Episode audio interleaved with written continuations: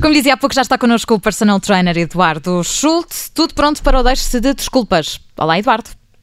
Olá, Ana. Olá, viva Eduardo. Olá, João. Boa tarde aos dois. Eduardo, hoje respondeste aqui a um desafio que te foi lançado na minha ausência, creio, não é? Eh, enfim, numa, numa edição onde eu não estava presente. Mas eh, vamos falar de exercício físico na terceira idade. Sim, repara, é um, é um tema que temos vindo a abordar aqui nas nossas rubricas. No fundo, diz respeito à preocupação que existe sobre os números crescentes de sedentarismo, que se refletem também não só nas crianças, como também nos idosos, e abordámos aqui em concreto a problemática dos idosos. Isto está ainda mais na ordem do dia porque se fala, uh, possivelmente, em novo confinamento. Espero honestamente que não aconteça, porque uh, era algo que voltava a remeter os idosos para as suas casas, eventualmente também para o confinamento em, em lares e outras instituições, e toda a população também para maiores níveis de sedentarismo, que é tudo aquilo que nós não queremos. Não só em primeira mão pela saúde das pessoas que praticam regularmente exercício físico, seja em clubes desportivos, em associações recreativas, em piscinas, em autoclubs, em ginásios, como também, eh, enfim, é todo um setor, toda uma atividade profissional que verá o, seu trabalho comprometido se assim, se assim for e, portanto, teremos que arranjar novas estratégias. Há todas essas questões e, económicas e, e, sociais associadas também a esta matéria. Sim, precisamente. Portanto, é todo um setor que tem sofrido imenso com esta pandemia, porque, de facto, numa primeira fase em que houve confinamento, como, como todos saberão, portanto, os espaços fecharam mesmo, abriram com muitas restrições e ainda assim, uh, havendo, e hoje há muito receio das pessoas em voltar a espaços com mais aglomerados, acabam por sofrer um pouquinho neste setor com menos frequência, menos utilização. E, portanto, tudo aquilo que não queríamos, uh, por esse motivo também, era o novo confinamento. Mas preocupa muito também, como disse há pouco, a saúde das pessoas que regularmente praticam exercício físico e que podem ver comprometida essa mesma prática regular, com tudo o que isso implica, não só na parte física, como também na parte mental. E falámos também aqui sobre isso algumas vezes, uh, o impacto emocional que tem esse mesmo confinamento e um conjunto de, de, outras, de outras situações que, que acarreta estarmos fechados em casa. Certo, e tu entretanto tens também aí um estudo, não é? Eh, que nos queres, queres partilhar connosco as conclusões de, de um estudo sobre este exercício físico, a importância do exercício físico para os idosos. Sim, nós temos relatado aqui alguns números de, de, desse mesmo benefício para os idosos e os, os, números vão, vão muito além daquilo que é um, o impacto físico. O impacto físico é evidente, isso também uh, acaba por ser, uh, ter reflexo não só na qualidade de vida, como eventualmente também até na própria esperança média de vida. Sabemos hoje que idosos mais ativos são idosos que têm uh, o seu dia a dia também um pouco mais feliz, e aqui a, a parte da, da, questão emocional, e mais feliz porque estão eles mesmos mais ativos e acabam por participar de uma forma completamente diferente nas tarefas que, que o dia a dia lhes impõe. E para quem é relativamente jovem e saudável não dá conta disto, mas ter a possibilidade de manter a sua independência quando aperta os atacadores, quando faz a higiene pessoal, uh, quando porventura quer dar uma caminhada na rua e não estás tão sujeito, por exemplo, uh, ao risco de, de, queda por desequilíbrio, ao risco da fratura inerente à própria queda. Portanto, tudo isto fica comprometido quando os idosos de facto estão menos ativos. Uh, e nessa altura, nesse programa em que a Ana não estava presente, o João lançou-me aqui um desafio que é, então, em que tipo de exercício é que eles podem realmente fazer? Uh, e tendo em conta que podem vir a ser de novo remetidos para as suas casas e não ter, uh, um, enfim, perto de si algum tipo de, de, aparelhos, algum tipo de materiais que possam ter, que possibilite treinar com outro tipo de orientação, então este estudo que eu hoje trago aqui diz respeito àquilo que pode ser feito só com o peso corporal.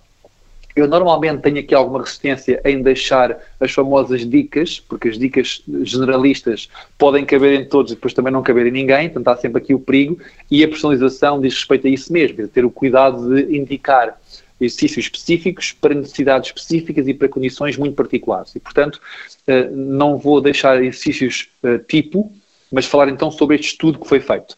E, portanto, neste estudo, uh, idosas entre 65 e 80 anos treinavam só com o peso corporal durante 12 semanas. E esse programa de treino tinha quatro exercícios básicos: sentar e levantar, no fundo é um agachamento, flexão plantar, e isto diz respeito a movermos o pé para cima, Portanto, a flexão plantar é quando nós levantamos o nosso pé e refletimos o nosso pé, uh, levantar e andar por 3 metros e fazer a flexão do joelho em pé. Portanto, estando em pé refletindo o joelho, quer dizer que vamos ter que levar o calcanhar até às nádegas.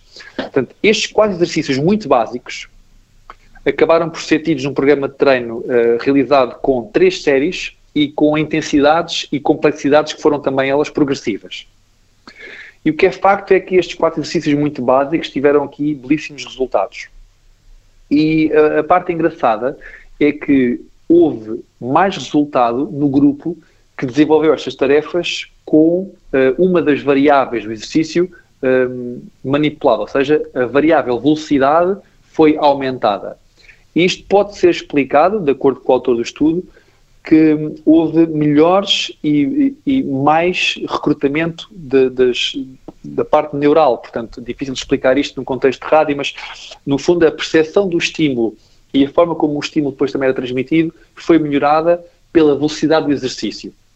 Onde é que eu quero chegar com isto tudo? Que às vezes, quando não há material específico, quando não há um ginásio, quando não há um espaço próprio, só com o peso corporal podemos fazer muitas coisas em casa com benefícios associados.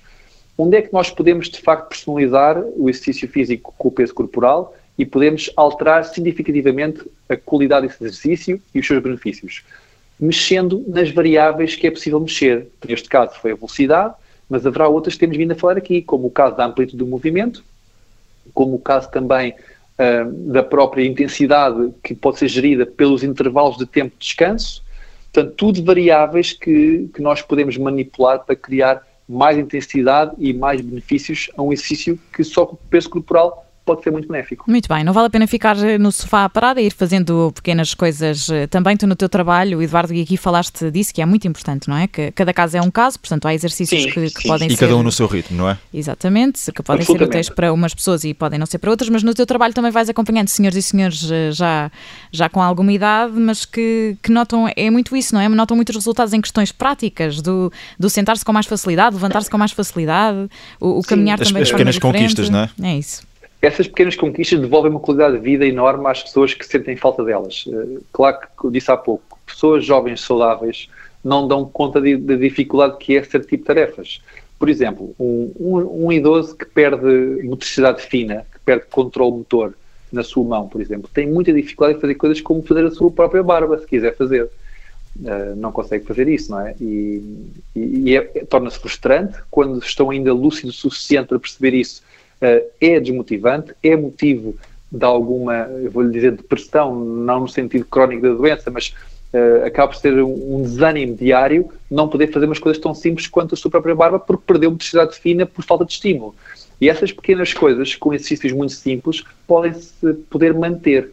Uh, e, e, eu, no meu trabalho, como Ana testa agora muito bem, essas pequenas conquistas são grandes conquistas para o dia a dia. Eu trabalho com pessoas, como já falámos aqui, com, com esclerose múltipla, uh, trabalho com pessoas com osteoporose, eh, enfim, pessoas com, com quadros clínicos diagnosticados, com Alzheimer também, e que, às vezes, com pequenas tarefas, mesmo sem material específico, nós podemos garantir que se mantêm fisicamente ativos, mentalmente mais saudáveis e têm uma qualidade de vida completamente distinta. Muito bem, Eduardo. Bom trabalho até para a semana. O personal trainer Eduardo Schultz junta-se a nós sempre no Deixe-se de Desculpas. Até lá. Obrigado, boa semana. Abraço, Eduardo.